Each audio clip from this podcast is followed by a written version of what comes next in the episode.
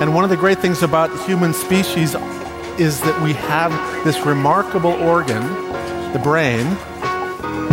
La tête dans le cerveau. Biologie, cervelle, synapses, neurosciences, physique. The human brain really is the most unique gift of our species. Avec Christophe Rodeau.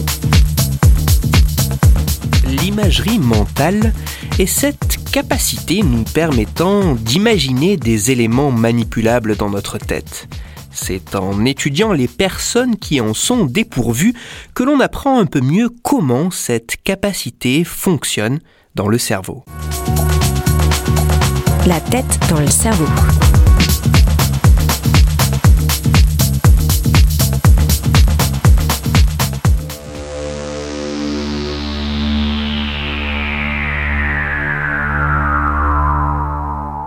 Pensez à une fleur, une marguerite, avec sa longue tige verte, un beau cœur jaune et des pétales blancs.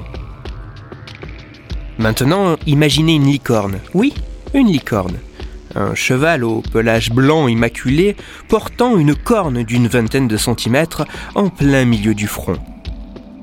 Si vous avez réussi à visualiser ces éléments presque comme s'ils étaient réellement devant vos yeux, c'est grâce à votre imagerie mentale, cette capacité nous permettant de nous représenter des concepts visuellement ou via d'autres sens, que ces concepts soient réels ou fictifs.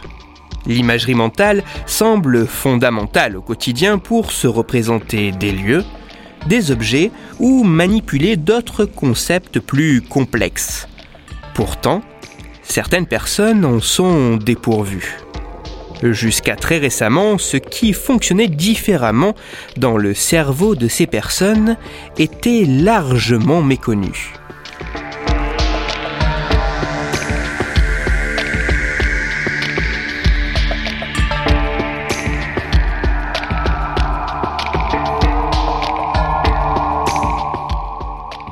PL 518 est le nom de code d'un patient. Un patient que nous appellerons John. John est né à la fin des années 60. Assez peu d'informations le concernant sont connues. Il est vraisemblablement né en Europe de l'Ouest, peut-être au Royaume-Uni. Il a suivi de longues années d'études dans le but d'être architecte. Une fois diplômé, c'est le métier qu'il a exercé pendant plus de dix ans avant que l'incident ne se produise. À quelques mois de son 50e anniversaire, John a subi un AVC, un accident vasculaire cérébral. Dans le détail, cet AVC a occasionné l'obstruction des artères cérébrales postérieures droite et gauche. En temps normal, ces gros vaisseaux sanguins irriguent, entre autres, le lobe occipital, une région cérébrale jouant un rôle essentiel dans le traitement des informations visuelles.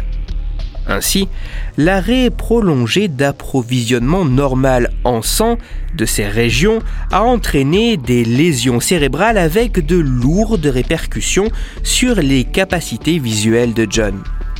Heureusement, avec un long et douloureux travail de rééducation, l'homme a réussi à retrouver une vision quasiment normale. Certes, John continue d'avoir d'importants soucis pour reconnaître les visages et des difficultés à identifier les couleurs, mais son acuité visuelle, sa capacité à reconnaître les mots, semble pour le moins normale. Toutefois, un problème euh, supplante tous les autres dans son quotidien. John, qui était habitué avec sa profession d'architecte à visualiser mentalement des lieux, à pouvoir imaginer des pièces et à les déplacer, maintenant, il ne semble plus en être capable. Il est atteint d'aphantasie. Il est incapable de créer des images mentales.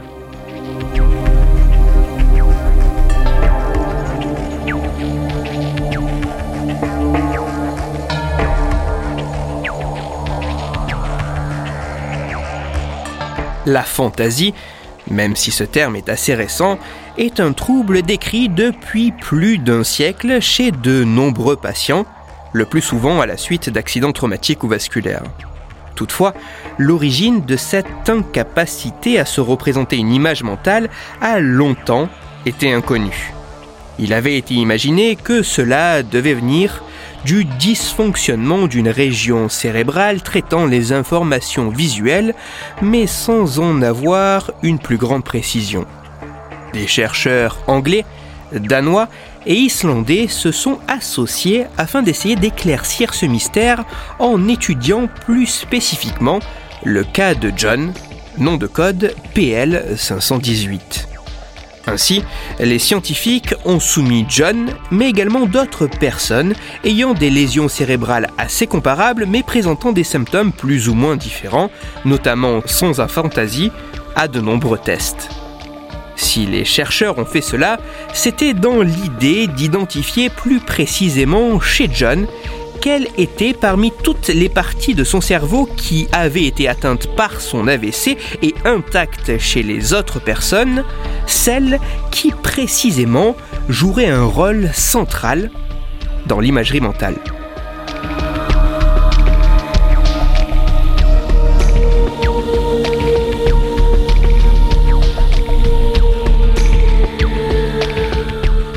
L'analyse fine et comparée faite par les scientifiques a permis de mettre en évidence qu'une région cérébrale bien précise, atteinte assez spécifiquement chez John, pourrait jouer un rôle central dans le processus d'imagerie mentale. Pour les chercheurs, cette région serait au niveau du gyrus fusiforme gauche. De manière générale, le gyrus fusiforme avait déjà été identifié comme étant impliqué dans le traitement des couleurs, la reconnaissance des visages ou des mots. Mais avec ces résultats, c'est la première fois qu'à partir d'une étude de patients, il semble possible d'attribuer à une portion spécifique de cette région un rôle essentiel dans l'imagerie mentale. Il est parfois délicat d'identifier ce que notre cerveau est capable de faire. Seule l'étude de personnes pour qui un processus, une capacité est manquante permet de nous renseigner sur l'existence même de celle-ci. Plus que de pouvoir mieux comprendre les pathologies dont souffrent certaines personnes afin d'essayer de leur apporter les prises en charge nécessaires, mieux comprendre ce qui parfois peut dysfonctionner permet également de mieux comprendre le fonctionnement normal du cerveau de manière générale.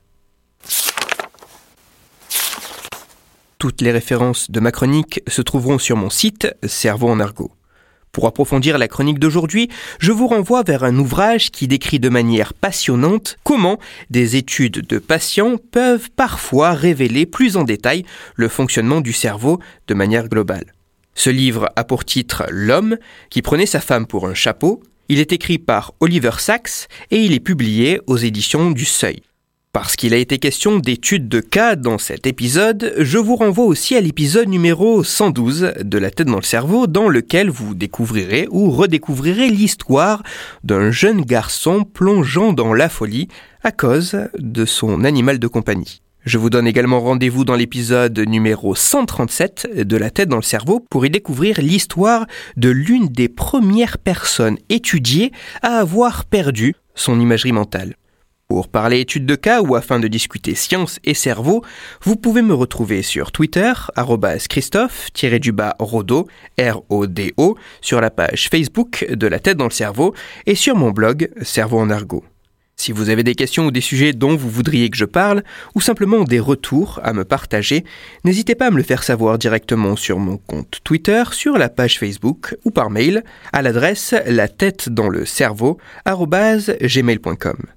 Toutes mes chroniques, y compris celles-ci, sont disponibles en réécoute sur mon podcast La tête dans le cerveau, à retrouver sur toutes les plateformes, dont SoundCloud, Deezer, Spotify, Google Podcast et iTunes.